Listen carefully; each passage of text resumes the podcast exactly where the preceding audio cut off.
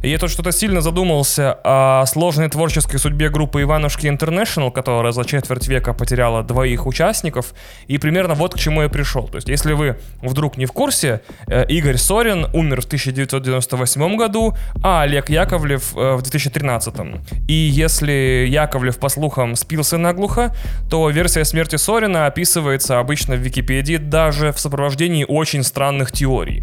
Например, что Сорина убили бандиты-каратисты, и я не шучу, это реальное словосочетание из Википедии.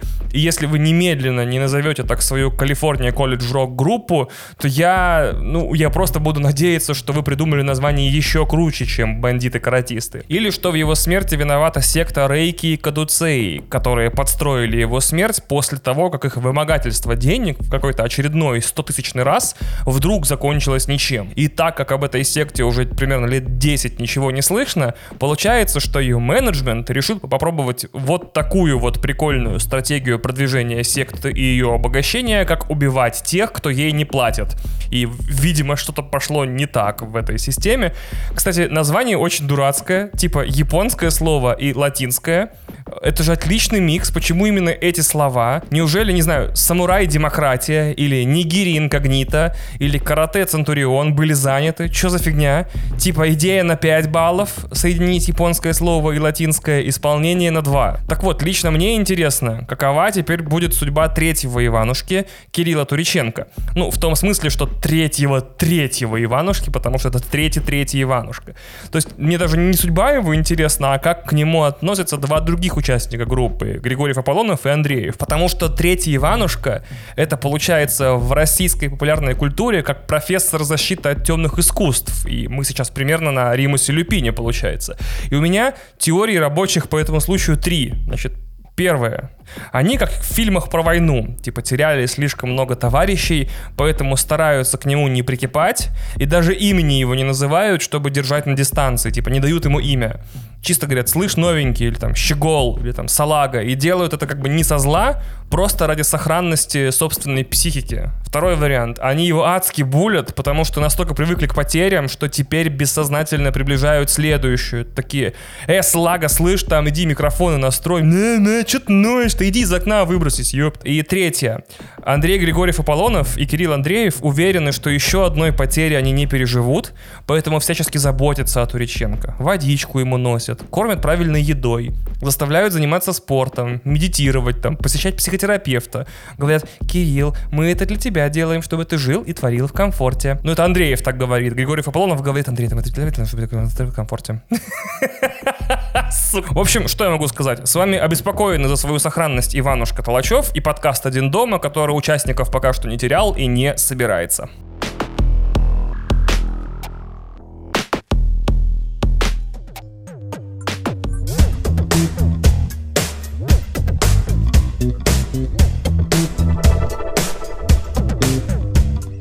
Напоминаю, что я тут все еще разбираюсь в многочисленных функциях сервиса еще от Aviasales и рассказываю вам, как же он все-таки у его создателей хорошо получился.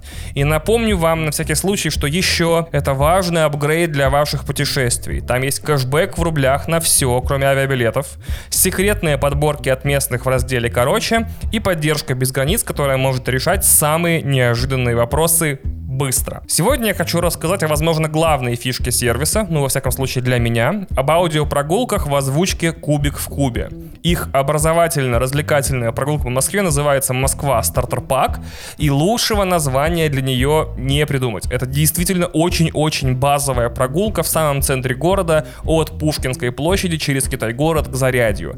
То есть там нет никаких так называемых периферических чудес. Ни Москвы-Сити, ни ВДНХ, ни Парка Горького, ни Музеона, ни даже Арбата. Тем не менее, озвучка очень крутая, само собой. А ее сценарий явно писал кто-то, кто одновременно шарит более-менее в истории города и мемах. То есть скучных моментов я так и не услышал, и хотя бы в качестве образования узнал, где находится тот самый ресторан Моргенштерна, что тоже, наверное, в какой-то степени полезно. И если у вас вдруг всего 2-3 часа времени лучшего способа кайфово потоптаться летом в самом-самом центре города, я пока представить не могу. В программе все важные достопримечательности центра, несколько мест, где можно поесть, несколько мест, где можно закупиться сувенирами и, что тоже очень важно в наше время, несколько мест, где можно сделать незатасканные, не, нестандартные фотки в инсту. Лично я за час узнал о Москве больше, чем планировал. Например, что во дворе рядом со Столешниковым переулком есть могила лени и творческого ступора, где в 2012 году креативщики московские,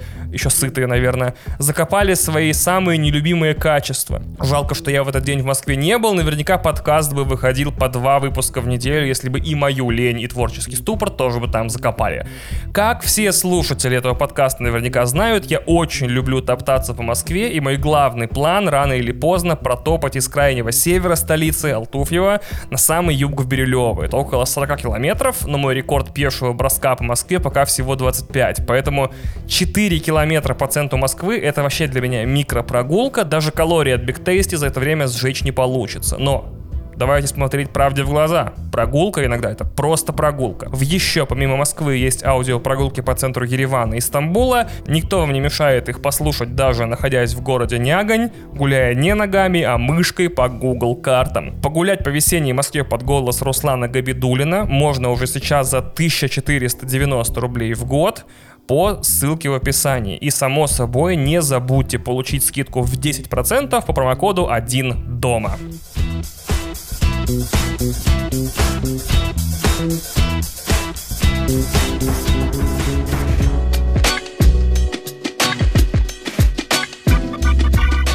Привет, дорогие слушатели, окончательно. Сегодня у нас будет в основном про сериалы. Я не виноват, так получилось. Так получилось, что за последнее время интересные мысли приходили в голову в основном о них. И начнем мы с «Миротворца», и новости о нем появились еще в районе премьеры второго отряда самоубийц. Я обычно к таким анонсам уже лет почти, ну, 15 отношусь со скепсисом, потому что накануне больших премьер обычно вообще много чего обещают. Типа будет сериал про это, будет сериал про это, и вот то, и мультик, и комикс, и книгу напишем, и видеоигру сделаем. А потом либо все тихонько отменяют в никуда, либо выходит такое, что Господь, боже мой, вообще не, глаза бы мы и не видели. Еще с большим скепсисом я отношусь к анонсу сериалов про персонажей, которые еще не успели появиться в кино. Это примерно как накануне «Призрачной угрозы» взять и анонсировать сериал про Джаджа Бинкса. То есть до выхода фильма что Джаджа Бинкс, что Миротворец э, были персонажами Шредингера. То есть, может быть, они невероятно крутые, а может быть, ну, Джаджа Бинкс, может быть. Так что Миротворец лично для меня был сериалом, который я не заказывал лично, но 8 серий спустя это явно супергероический сериал, который мы заслужили. Сразу отмечу важное, его заставку, которую хвалят абсолютно все, кого я знаю. Я посмотрел один раз, и все серии проматывал. Жуткое преступление, по мнению многих людей, но потому что ни она, ни песня, звучащая в ней, мне особенно не нравится. И это не с заставкой проблемы, а скорее всего со мной, так что останавливаться на этом дольше необходимого я не собираюсь. Так вот, «Миротворец» посвящен последствиям второй части «Отряда самоубийц» для героя по имени ну, Миротворец, который возвращается домой, и его тут же присоединяют к новому маленькому спецподразделению, которое занимается расследованием деятельности неких бабочек. При этом и само подразделение, и эти бабочки, и сам миротворец вообще совсем не то, чем кажутся на первый взгляд. На самом деле вообще не так важны события сериала, чтобы их здесь пересказывать, сколько тот факт, что за 8 серий мы видим вроде как самого плоского и невыразительного члена отряда самоубийц самых разных сторон, как одновременно супер уверенного в себе хмыря, так и, возможно, самого ранимого человека в комиксах с кучей травм и комплексов. Опять же, немного странно, что вроде как бы мы не заказывали про него такое досье, но получив его, я не могу сказать, что а, оно было снято зря. Хотя нет, так скажу, зря была снята как минимум половина сериала. У меня уже на финальных титрах финальной серии возникло ощущение, что Ган и команда написали 4 серии, а еще 4 симпровизировали на ходу чисто по карточкам вот этим вот, где пишутся темы импровизации. Типа ты выходишь из тюрьмы, мотор. Или там ты плачешь дома, а тебя застает твой друг, мотор. Что может быть кому-то плохим и не покажется, но лично мне показалось. Ну и важнейший момент, не последний, но очень важный. То, что Джон Сина отличный комедийный актер, это еще лично мне с 2016 года известно. Он снимался в фильме Trainwreck с Эми Шумер. У него там была эпизодическая роль, но я еще тогда обратил внимание, что, мол, нифига, рестлер, а такое пластичное лицо, не то что Батиста. И я уже не знал, что думать на восьмом форсаже, где, напомню, все герои, все герои фильма общаются общаются строго в 100% случаев, смотря друг на друга через плечо. Типа, я такой, Джон, ну я все понимаю, но ты наверняка талантливее, чем вот это вот. Но то, что он еще и драматический актер вполне в порядке, это вот сюрприз конкретно миротворца. То есть одновременно комедийное дарование, трюки исполняет замечательно, дерется как Господь Бог и еще драматический актер, господи. Ах да, вот что вспомнил. Как же меня злит вот эта особенность современных кинокомиксов. Типа в любой серьезный момент требуется немедленно, прямо сейчас, убить драматическое напряжение шуткой. У Ганна, как будто это прям в последнее время любимый творческий метод. Обе части Стражей Галактики жутко бесили этой фигней. Типа как будто сериал или его создатели, или лично Джеймс Ган типа стесняются серьезных мыслей и всего серьезного, и даже в самые-самые темные моменты говорят, ой-ой-ой, что-то мы нагнали, э, давай срочно пук-хрюк, чтобы было смешно. Смешно? Смешно же, да? Давайте, давайте, давайте, веселиться, веселимся, веселимся, не отвлекаемся на серьезную фигню. В предпоследней серии Миротворца есть небывалый силы момент в финале, связанный с отцом главного героя, и там прям Сина убивается, ну, на Оскар. Это сериал, поэтому на Эмми. И вот тут я шучу только наполовину, правда, кру- крутая сцена. И я смотрю и думаю, по-братски, ребят, давайте хоть в этом моменте сейчас не будем, не знаю, пердеть в кадр, чтобы сбить драматическое напряжение. И как только я это подумал, сразу фигак, типа шутейка и еще одна шутейка. И я такой, глубоко вздохнул печально и понял, что, ну, нельзя, нельзя так стесняться своего собственного творчества и своих мыслей. Это еще хуже, чем 19-й трек на новом альбоме Оксимирона с рецензией на этот же альбом. И это, кстати, вот сейчас финальный разгон будет. У Джеймса Ганна что-то в детстве плохое случилось, подумал я, вот, когда досмотрел «Миротворца», потому что уже третий раз подряд, как минимум, он пишет сценарий типа «Ох уж эти родственники, am I right?» Типа вообще семья-звезда, типа отцы, вау, держите меня семеро. Я бы еще отметил, что это его третья сценарная работа подряд, где происходит в том или ином смысле прощание с отцом. Вот в том или ином смысле. Или с отцами. Я его как бы совсем не осуждаю. Многие мои любимые сценаристы пишут десятилетиями одну и ту же историю, но мне правда теперь интересно, он на психотерапии экономит или у него прям вот творческий метод такой. Или что-то случилось правда в детстве. Я пошуршал, и оказывается, что его отец правда в, в детстве Джеймса был алкоголиком и наркоманом, устраивал дома пьяные побоища, а также не стеснялся гомофобных и расистских взглядов и высказываний. Но ближе к 80-м, когда Ганну было уже под двадцатник, его отец крепко-накрепко завязал с алкоголем и наркотиками, стал образцовым членом семьи и более того, после того, как несколько родственников его и Ганна и отца, получается, вышли из шкафа, сам стал активным членом локального ЛГБТ-комьюнити, ходил на прайды и вообще стал образцовым гражданином. Так что, как говорит Алексей Пивоваров, выводы на этом канале, в том числе о творчестве Джеймса Ганна, вы делаете сами.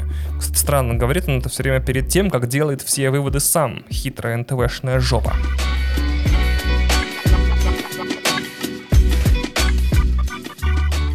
Каком-то из предыдущих эпизодов я уже рассказывал, что у Голливуда страшный голод сюжетов. Причем даже не у Голливуда, как района Лос-Анджелеса, и даже не Голливуда, как совокупности американских кинопроизводителей, а даже, если все это локализовать четко, то у стриминговых сервисов. Типа стриминговый сервис должен производить новый контент с математической машинной регулярностью строго к датам и для всех возможных аудиторий. И чтобы эта машина работала без перебоев, потому что перебои с контентом поселяют в голову пользователя, точнее подписчика, сомнения о том, продлять ли подписку или нет. Им нужно топливо, чтобы вот зритель не сомневался, что нужно еще денег заплатить, но нужно вот, чтобы бесконечно пер контент. И топливо в данном случае это истории. И после того, как все сценарии, купленные у сценаристов, уже запущены запущены в производство, запустились, там к ним пишутся сиквелы, и после того, как куплены права на все новые книги и комиксы, которые успели и не успели выйти, это распространенная практика в последнее время покупать э, на экранизацию еще не вышедшую книгу или только-только запустившийся комикс, и после того, как воскрешены старые сюжеты, герои и обстоятельства, что типа делать дальше? И ответ, оказывается, есть. Это экранизировать подкасты. И у подкастов уже есть история успешных и не совсем успешных экранизаций. За последние три года вышло около дюжины сериалов разного качества, от комедийного «Терапевт по соседству» с Уиллом Ферреллом и Полом Радом для Apple TV+, до драматического «Хоумкаминга» от автора «Мистера Робота» от Сэма Исмаила. Я, к сожалению, не помню, на каком канале он вышел. То есть, как бы словосочетание основано на подкасте, уже совсем никого не пугает. Наоборот, типа, там много новых сюжетов. У меня вот уже, например, каждое последнее число месяца есть сложный обряд — и я смотрю некий список страниц в интернете, где перечислены грядущие премьеры в кинотеатрах, на стримингах, новые игры, книги и музыкальные альбомы. И вот в конце декабря я смотрел, что, значит, в начале января на Netflix выходит основанный на хоррор-подкасте сериал под названием «Архив 81». Посмотрел трейлер, и трейлер оказался очень интересный. Я дождался премьеры, хотя пора уже, конечно, просто начать писать в русский пиар Netflix, что я рассказываю о сериалах в подкасте, давайте мне все свои пресс-копии. Вот, значит, я э, дождался премьеры, сел смотреть сериал и офигел на двое суток.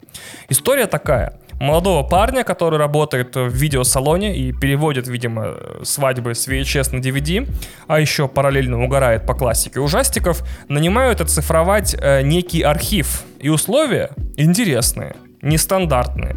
Из-за очень секретного содержания этого архива цифровать его придется в какой-то адской безлюдной перди за городом. Ни единой души на несколько километров вокруг, телефон не ловит, э, крокодил не ловится, не растет кокос. И вообще работать нужно в безжизненном и не очень гостеприимном таком каменном комплексе из каталогов сверхдорогой мебели. Но зато денег обещают заплатить столько, что в ближайшие годы этот герой сможет посвятить важному для науки эксперименту, может ли человек превратиться в один большой пролежень. Так что, значит, наш герой герой, трезво взвесив плюсы и минусы, приступает к работе. И вот он эти кассеты оцифровывает, смотрит одну за другой, и там у него на экране разворачивается вторая сюжетная линия сериала. Почти 30 лет назад, до событий, когда он цифрует этот архив, молодая девушка сняла квартиру в очень старом жилом доме в центре Нью-Йорка ради того, чтобы собрать интервью о его жильцах и написать по этой теме свою диссертацию. И уже с первого дня она замечает, что со всеми жильцами этого вот загадочного дома ну как бы так сказать, что-то вот не так. Причем вообще со всеми жильцами. И чтобы понять, о чем я говорю, э, но не выдавать никаких спойлеров, скажу, что почти каждую ночь она слышит через вентиляцию вот этот звук.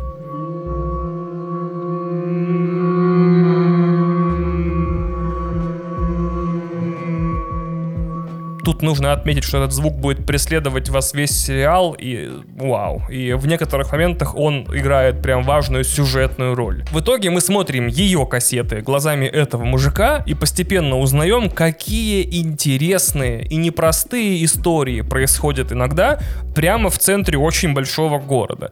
Ну и при этом у этого оцифровщика после какой-то из кассет появляется уже собственная, очень личная заинтересованность в том, чтобы досмотреть их до конца и распутать вот эту историю историю. И мне нравится вот эта двойная конструкция. То есть девушка выясняет, что происходит в здании и как с этим связана одна ее очень важная родственница.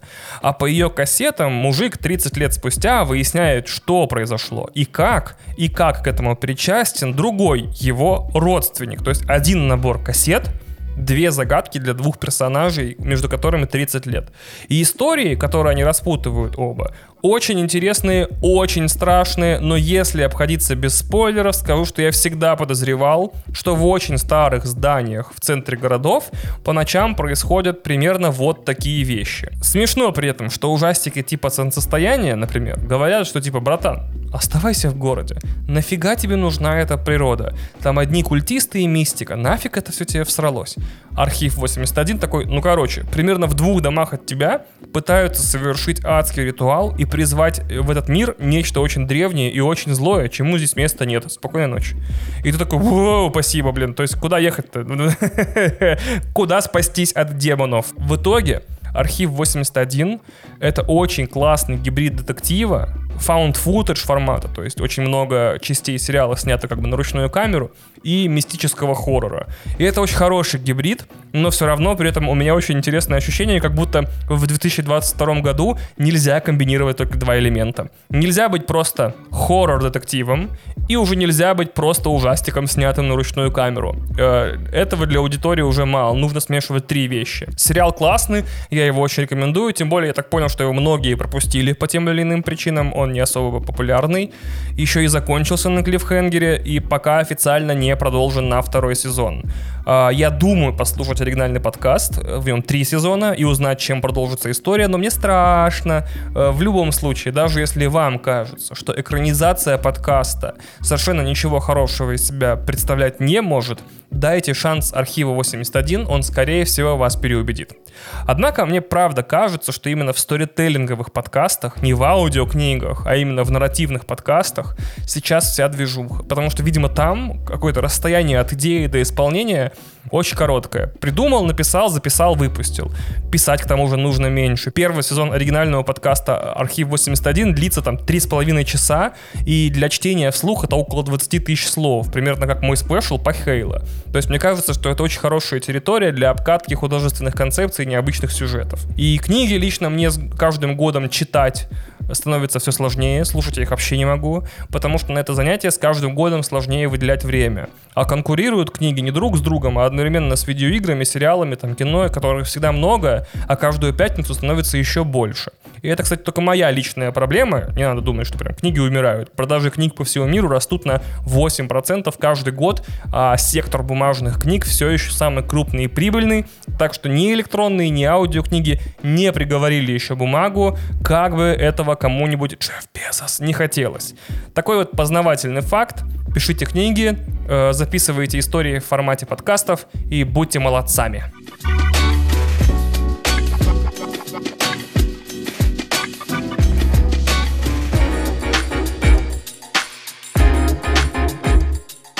У меня тут появилось несколько важных мыслей о сериале «Озарк», и как минимум первая заключается в том, что кто-то должен, наконец, мне четко и ясно объяснить, куда правильно ставится ударение, «Озарк» или «Азарк». Вторая мысль нагло украдена из книги Бена Фрица «Битва за прокат». Великолепной, блестящей книги, про которую я в этом подкасте говорил примерно 200 тысяч раз, и которая про что я тоже 200 тысяч раз говорил, вышла строго накануне пандемии коронавируса и теперь является самым точным и подробным объяснением прокатных и студийных особенностей кинопроизводства в США, но в 2022 году это не имеет никакого смысла, потому что имеет мало общего с реальностью. То есть книга была актуальна буквально там пару лет после того, как вышла, и бэм, с 2020 года не имеет ничего общего с реальностью. То есть кто бы мог подумать, что эта книга так быстро устареет, как будто это книга про биткоин и криптовалюты. Вау. Так вот, там одна из глав, представляете, в 2009 году выходит книга, типа, ни в коем случае не покупайте биткоин по доллару. Так вот, там одна из глав посвящена появлению того, что очень-очень модные продюсеры и авторы телевидения называют Престиж ТВ. Тут необходимы пояснения, разумеется. Э, Престиж ТВ, точнее всего, можно описать через две вещи. Во-первых, это ни в коем случае, в отличие от сотен и тысяч других сериалов, не является сухим наполнителем эфира между рекламными блоками, предназначенными только для того, чтобы, ну, хотя бы какой-то последовательностью изображений и хоть какими-то звуками удержать людей на этом канале, потому что альтернатива вот этому просто показывать тупо белый шум. Например, сериал «Универ». Во-вторых, это сериал, просмотр которого, опять же, в отличие, к примеру, от сериала «Универ», не нужно скрывать от родных, коллег, друзей, супругов, любовницы, психотерапевта. Наоборот, его просмотр можно и в некоторых случаях даже нужно афишировать, потому что он достаточно хорош, чтобы сформировать вокруг себя то, что принято называть культ. И вроде как в 20 веке э, первым престижным сериалом было принято считать «Сопранос». Типа никому в голову до этого не приходило, что сериал по кабельному ТВ может быть написан, снят и сыгран как очень-очень-очень длинный фильм. И это, кстати, случилось не потому, что на исполнительных продюсеров вдруг упала идея, что можно перестать, ну, что называется, гнать порожняк. А потому что как раз в один год с премьерой «Клана Сопрано» Джим Бартон и Майк Рэмзи придумали TiVo, устройство, которое могло записывать тебе эпизоды из эфира для последующего просмотра. И так как до этого изобретения абсолютно 100% зрителей должны были и были обязаны находиться перед экраном каждый эпизод сериала, любого, в длинные истории вкладывались невероятно редко. Попробуйте посмотреть «Сопрано», например, пропуская каждую третью или четвертую серию. Поэтому всякие сериалы сериалы, где можно за минуту объяснить контекст, типа «Шесть друзей живут в центре Нью-Йорка» или «Крутые детективы расследуют преступления», запускались гораздо легче и пользовались большим успехом. И вот с развитием ТИВа и рождением стримингов престижных шоу выходило все больше. И если «Клан Сопрано» был определяющим престижным телесериалом 20 века, то сразу в 21 веке единогласно престижным ТВ считается Breaking Bad. И вот, если вы вдруг не знали, вот тоже важный факт, за историю своего существования Breaking Bad заработал где-то 500 миллионов долларов, став второй по прибыльности кинопродукции Sony после Человека-паука. И вот эта чудовищно длинная подводка, она для того была записана, чтобы объяснить вам, что Озарк или Азарк — это в каком-то смысле продолжатель традиций престижного телевидения. Это пост Breaking Bad или духовный его наследник, или его сын, то есть, получается, внук клана Сопрано.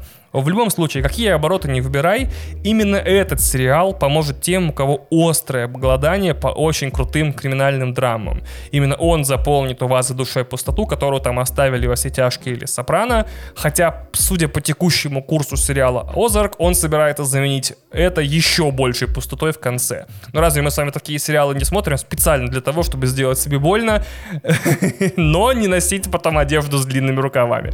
В двух словах, если вы вдруг впервые слышите про Озарк.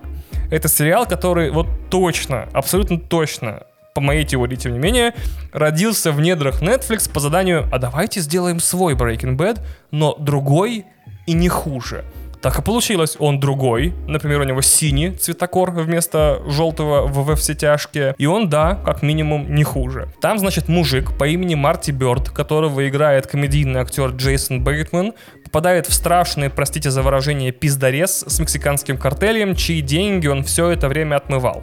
Картель очень разочарован, там у них по их собственным бухгалтерским книгам что-то не очень сходится, и они решают это, как и любая другая финансовая организация, э, очень внимательным аудитом, в котором применяются холодные и огнестрельное оружие. Марти, чтобы сохранить жизнь и все органы, говорит, что сейчас все в картельной бухгалтерии как нефиг делать сойдется, если они отпустят его, крутить деньги в деревеньку в Миссури, куда иногда катаются туристы и где с помощью местной инфраструктуры, по словам Марти, деньги отмоют практически сами себя. И разумеется, Марти врет. В том месте, куда он переезжает вместе с семьей, не только деньги отмывать практически негде, но и буквально в первых же сериях выясняется, что район давно поделен на сферы влияния разными криминальными группировками, и Марти здесь не просто не рады, а он вообще, что называется, ни к селу, ни к городу. Ну и дальше сериал 4 сезона посвящает тому, как же сложно быть быть криминальным финансовым воротилой в американской глубинке и как сложно сохранить жизнь и все органы, если ты имеешь дело с очень большими деньгами очень больших людей. И именно с этой особенности начнем. У сериала сейчас закончилась первая половина последнего сезона, то есть, если хотите, можете уже начинать смотреть, потому что Netflix обещает выпустить вторую половину где-то до конца года. И вот к этому моменту я на этом сериале суммарно потерял больше веса через пот, чем через все мои посещения спортзала когда-либо в жизни. То есть это один из тех сериалов, которые я в прямом смысле называю потные, как каточки в доту, потому что ты прямо прогреваешь помещение от нервика. Я о чем говорю? Я не один, не два и далеко не три раза видел обвинения криминальных сериалов в том, что они сознательно или бессознательно мифологизируют, и романтизируют и пропагандируют преступный образ жизни. Да, это в меньшей степени касается клана Сопрано и во все тяжкие, но тем не менее претензия очень постоянная, я ее часто слышу, и закончится только когда люди поймут, что ты не становишься мастером Винчунь после просмотра всех фильмов с Донни Йеном, хотя очень жаль. То есть не скоро. Такие вещи требуют сильной рефлексики. Рефлексики. Мультик рефлексики.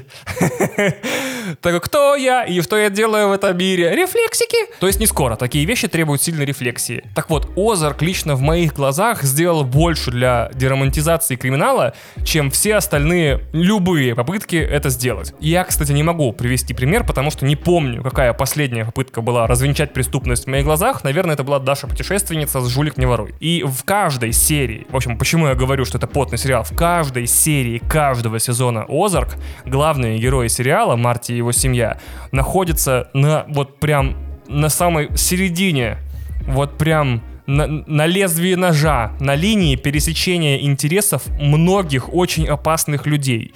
Каждый эпизод второй половины вот, э, сериала и второй половины последнего сезона это решение какой-то неуполнимой задачи за очень ограниченный период времени под угрозой смерти, пыток, не знаю, убийства всех, кого, кого ты любишь. Я и так не очень дружу с внешним давлением, поэтому смотрю, как там иногда за одну серию нужно кинуть тех вот, наступить на интересы вот тех, поломать рынок сбыта вон-вон тех, открыто послать нафиг вот этих, чтобы решить проблему вот этих, иначе вашу семью в течение суток убьют прямо на ваших глазах. И я такой, если все преступные деньги добываются такими страшными нервами, то я вообще супер пас. Потому что я как зритель постоянно такой, фак, да сколько можно, сука! А уж в похожих обстоятельствах работать, то есть находиться посреди всего этого, это наверняка вообще жопа, говно и смерть. И финальное, значит, я привык, что в таких сериалах, вот как «Сопранос», «Во все тяжкие», главный герой неминуемо движется в ад, пока его семья так или иначе, то есть явно или подсознательно, протягивает ему руку, мол, мы тебе обязательно спасем из того, во что ты ввязался, и вытащим. А он такой, не надо меня спасать, пожалуйста. Ну и вот, короче, примерно такая у них динамика в криминальных сериалах прошлых лет. В Озарк все это оставлено в далеком прошлом, и на момент четвертого сезона главный герой самый законопослушный и вменяемый член семьи, которая постепенно превращается в просто связку криминальных гениев. Мать уже то, что называется мафиозник, э, сын уже маленький хакер-факер, дочь эксперт по запугиванию свидетелей. Очень круто, что теперь отец семейства пытается как-то сохранить своих близких вот в этом мире преступности и безумия, а не они его. Классный ход, мне очень нравится. Короче, Озарк максимальный топ. Всем советую, не пропустите, а то потом будете ходить по социальным сетям и чатам, писать, что посоветуете посмотреть, а вам уже все только что посоветовал я.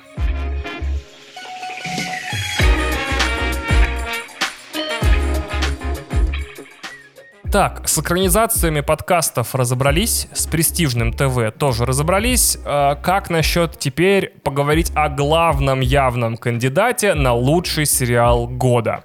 И это, разумеется, сериал «Ричер» от Amazon, экранизация серии книг про Джека Ричера от писателя Ли Чайлда, который написал 27 вроде как плюс-минус книг на момент выхода этого подкаста и продал их 100 миллионов экземпляров. То есть плюс-минус Джек Ричер это Виола Тараканова, только мужик. И в Штатах. Это не просто сериал, это десятисерийный праздник. Я не могу, вот столько времени прошло, как я досмотрел последнюю серию, до сих пор не могу нормально как-то собраться с мыслями, чтобы рассказать, насколько это потрясающе. Но попробую, ради вас. Смотрите, главный герой книжного цикла э, Ли Чайлда и этого сериала — это Джек Ричер. Джек Ричер — это не просто Мэри Сью. Это не просто что-то там компенсаторное альтер-эго. Это как если бы все Мэри Сью в мире собрались вместе и придумали Мэри Сью себе. Это супер человек, ребята. Это супер... Это... Пфф, вау. Это смесь Чубаки и Бэтмена. Это, значит, служивый вояка в прошлом, 2 метра ростом, белобрысая, коротко стриженная мускульная машина, брал уроки фитнеса у скалы, дерется на поражение, стреляет из всех видов оружия в правый глаз противника с любого расстояния, умен как черт, Возможно, у него пять высших образований. Он гений сыска, эксперт по всему. Увлекается историей блюза, шутит как Луиси Кей, добр как лабрадор, но если на его глазах творится несправедливость и кого-то обижают, он становится зол как доберман. Он нигде не работает. У него нет дома и семьи в классическом понимании слова, потому что вся Америка ему и дом, и семья. В итоге он, как самурай из фильма Акиры Курасавы, ходит просто по миру и наводит свой порядок тут и там, восстанавливает честь, защищает угнетенных и обездоленных. Это, если уж совсем упрощать понятие, американский Данила Багров, только трезвый все время. И вот он в лучших традициях таких историй приезжает в маленький городок и тут же с первой, но на секунды серии становится центральным участником расследования какого-то невероятно масштабного заговора с участием южноамериканских бандитов и так далее. Почему? Потому что, во-первых, такой большой человек, как Джек Ричер, не может не обладать собственной гравитацией, которая в том числе притягивает проблемы, а во-вторых, потому что просто заговор — это не Джека Ричера дело. Джек Ричер решает только невероятно масштабные заговоры. Прикол сериала в том, главная его особенность, ключевая, в том, что он простой, как две копейки. Ты уже с первой серии знаешь, чем он закончится даже если это первый сериал в твоей жизни. Каждая конфронтация с Ричером каких угодно героев, насколько угодно опасных, со стопроцентной вероятностью закончится его безоговорочной победой. Каждая его шутка попадет в цель, а все его догадки окажутся верными. И это даже не детектив получается вообще, потому что ты чуть ли не с первой серии точно знаешь, кто виноват. Это даже не триллер, потому что Ричард из любой ситуации, повторюсь, выберется с одной-двумя очень крутыми царапинами на лбу, гламурными, которые делают самые лучшие гримеры в Голливуде. Я думал придумать этому сериалу жанр типа Zero Suspense Thriller, типа триллер с нулевым напряжением. И потом подумал, что тогда вообще не подходит ничего, и решил назвать его антонимом слова триллер. Это комфортер. Прекрасный сериал для тревожных людей, которые много волнуются и переживают за героев. Тут переживать не надо. Ричард, что называется, goddess. И эта наглость, и эта чудовищная прямолинейность, она подкупает. Там есть моменты, от которых у меня от наглости, опять же, и прямолинейности спирала дыхания типа зрителя в какой-то серии ставят в известность, что у Ричера есть страшный секрет в прошлом, а, который когда-то его военное начальство в армии замело под ковер, и он не пошел под трибунал. И ты думаешь, вау, раз он такой масштабный и большой персонаж, то и страшность его секрета, скорее всего, максимальная. Типа он когда-то захватил в заложники собачий приют, а потом изнасиловал и съел заживо всех его воспитанников и сжег этот дом со станками животных. Но пару серий спустя оказывается, что его секрет заключается в том, что он не просто герой, а практически супер-пупер герой. И командованию армии пришлось это скрыть, чтобы просто люди во всем мире не падали при встрече с ним на колени.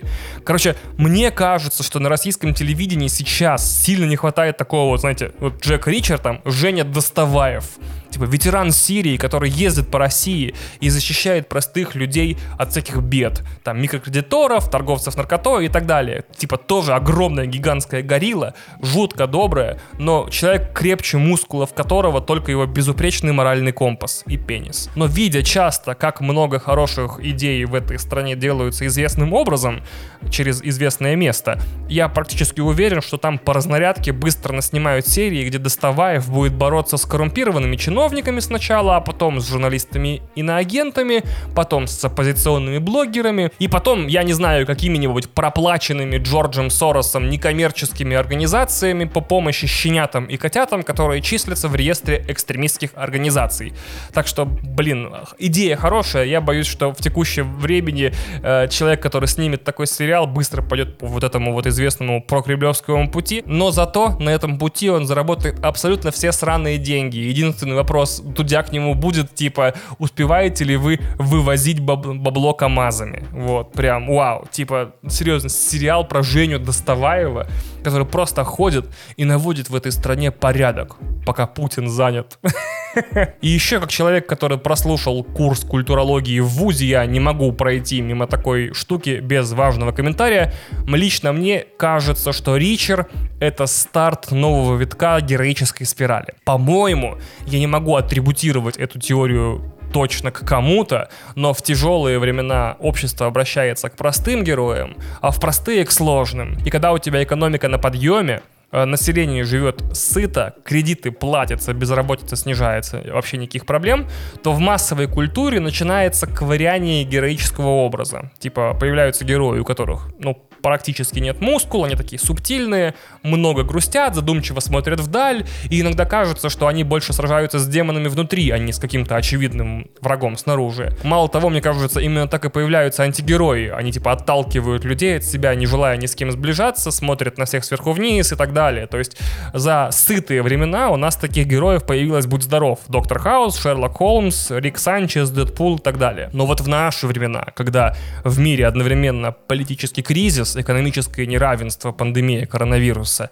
и еще примерно 200 тысяч проблем, хочется, чтобы герои были классические. Типа добрая гигантская гора мускулов, которая не обидит правых и как следует наваляет неправым. И вот где-то в конце 90-х эти герои, которых обычно играли всякого рода Шварценеггеры и Сталлоне, они как, как будто ушли из массовой культуры в прошлое. А теперь смотришь на экраны, и они вроде возвращаются. В тяжелые времена приходят большие мужчины. Скала, Батиста, Джон Сина, Джейсон Мамоа и Алекс Ричсон, как раз таки, который играет Ричера. Короче, поздравляю вас, не знаю, насколько тут можно порадоваться, наступили тяжелые времена, пришли большие мужики.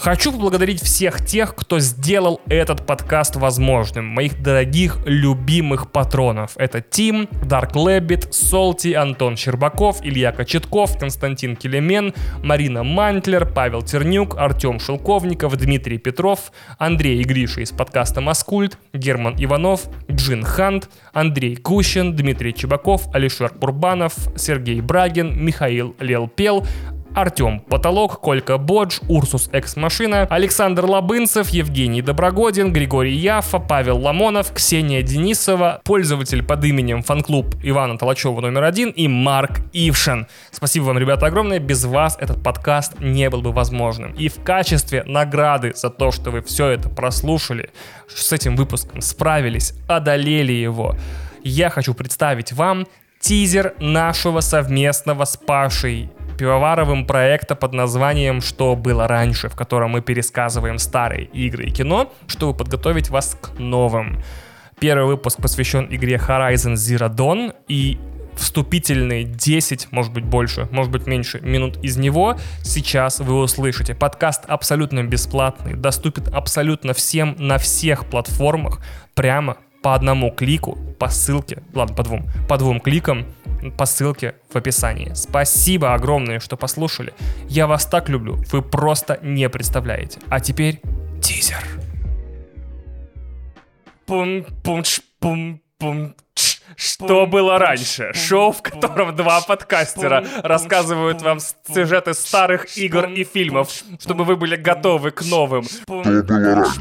Что было раньше? Что было раньше? Я был готов к тому, что люди наверняка будут кликать по этому подкасту, думая, что это исторически что было дальше, куда приглашают исторических персонажей, и первый гость будет Цезарь и будет рассказывать, типа, ну я как-то, значит, пришел в Сенат, да, к пацанам, да, пришел, вот. И они говорят, типа, Гай, Гай, останься, типа, после там заседания, у нас там к тебе дело маленькое будет. И Щербаков такой, Гай, тебя что зовут? Чувак?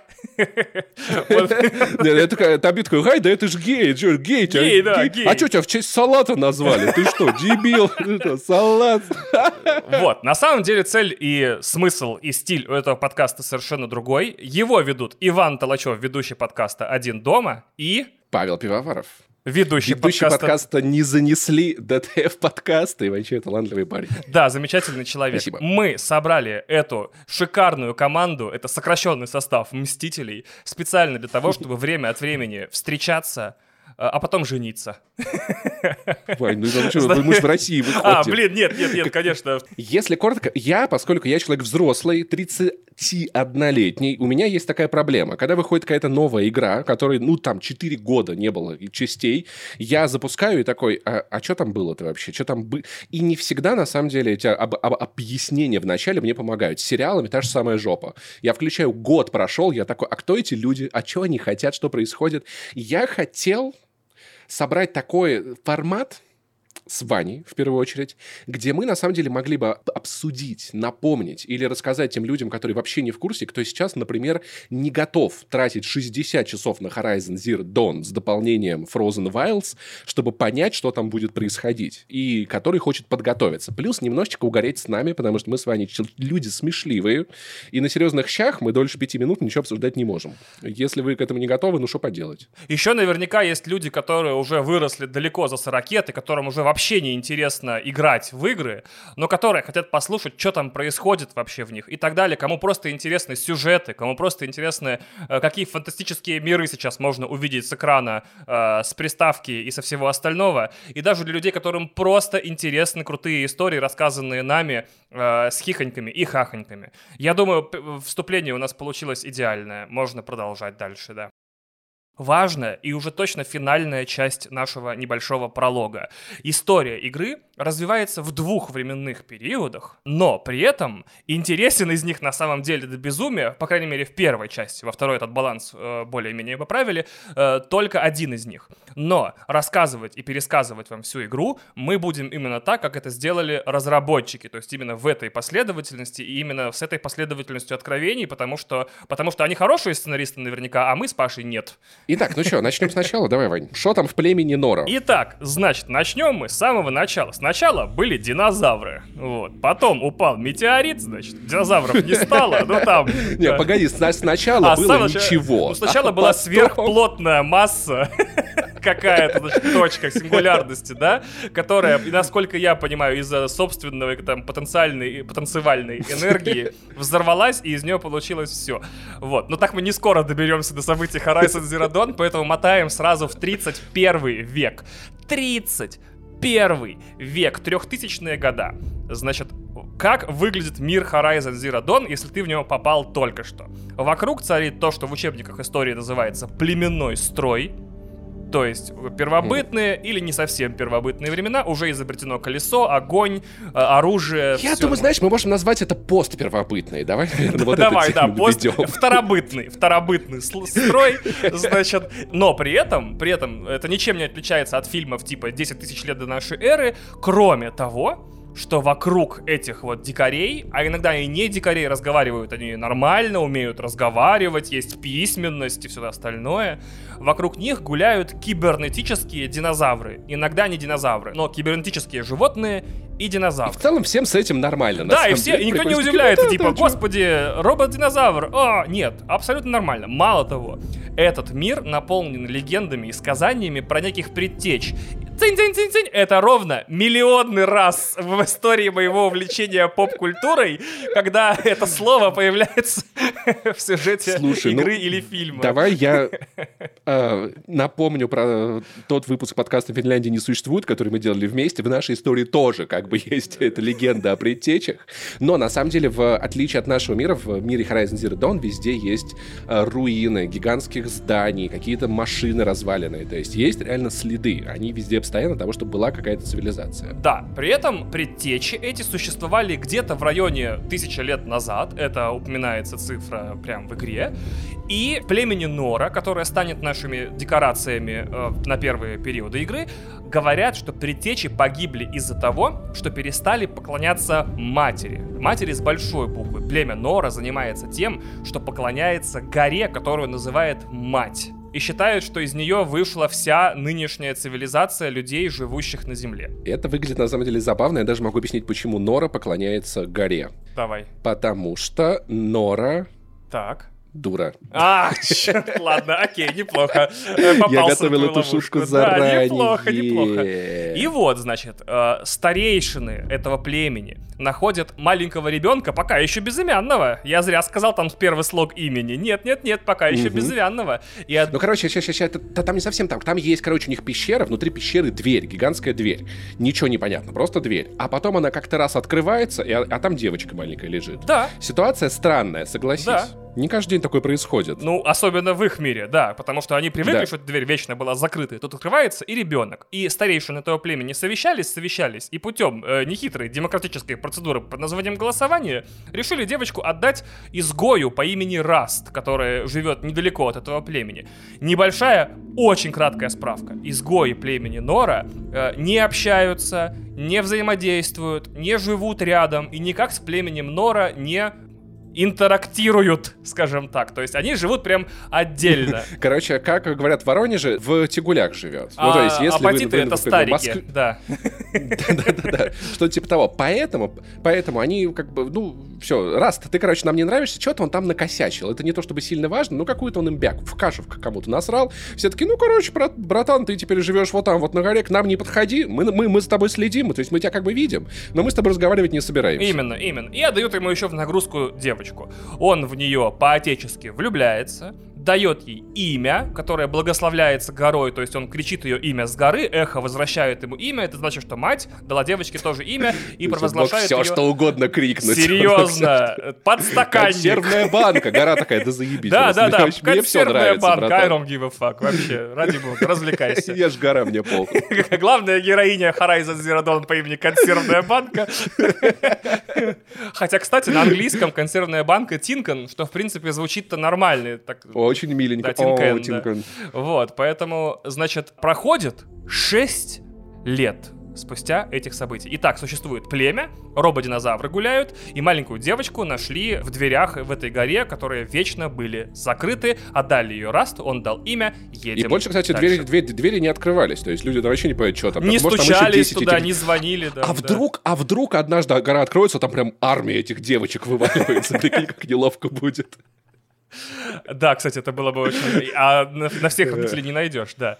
Значит, Прикинь, сколько потом в гору орать надо. дверь открывается, а там армяне в нарды играют. А прикинь, а прикинь, там 200 девочек, они в гору стоят два дня, ору- а- а- орут, и в какой-то момент, знаешь, они такие там, подшипник, и гора такая, да отъебитесь от меня, пожалуйста. Как вариант, да. Значит, проходит 6 лет, и Элой на себе узнает, что такое трайбализм, потому что ее булят. Ее булят, потому что она изгой, но она сама как бы считает этот буллинг незаслуженным. Она не понимает его причину, типа, почему меня булят? Потому что я чужая, потому что у меня нет матери, потому что мой отец раст, или потому что я рыжая. Что, кстати, нельзя забывать, тоже вариант. Или все вместе, на самом Или, деле. может быть, она рыжая и к тому же еще и бесстыжая. А? Вот. Или, значит, э, По- да. Они ее булят, Вань, потому что Нора дура. А Вот может всё. быть, Можно может быть, кстати, никто же не провел расследование и не узнал, есть ли у нее дедушка, жив ли он, и не находили ли на, на месте преступления лопату. Ну, Это очень сложно, нужно немножко подумать. А, Потому что она еще и конопатая. да, она ведь еще и конопатая. Нельзя это скидывать со счетов. Это, запомните, это 100 тысяч вещей, которые вы не заметили в Horizon Zero Dawn. Вот ее конопатость может сыграть в конце игры очень важную роль.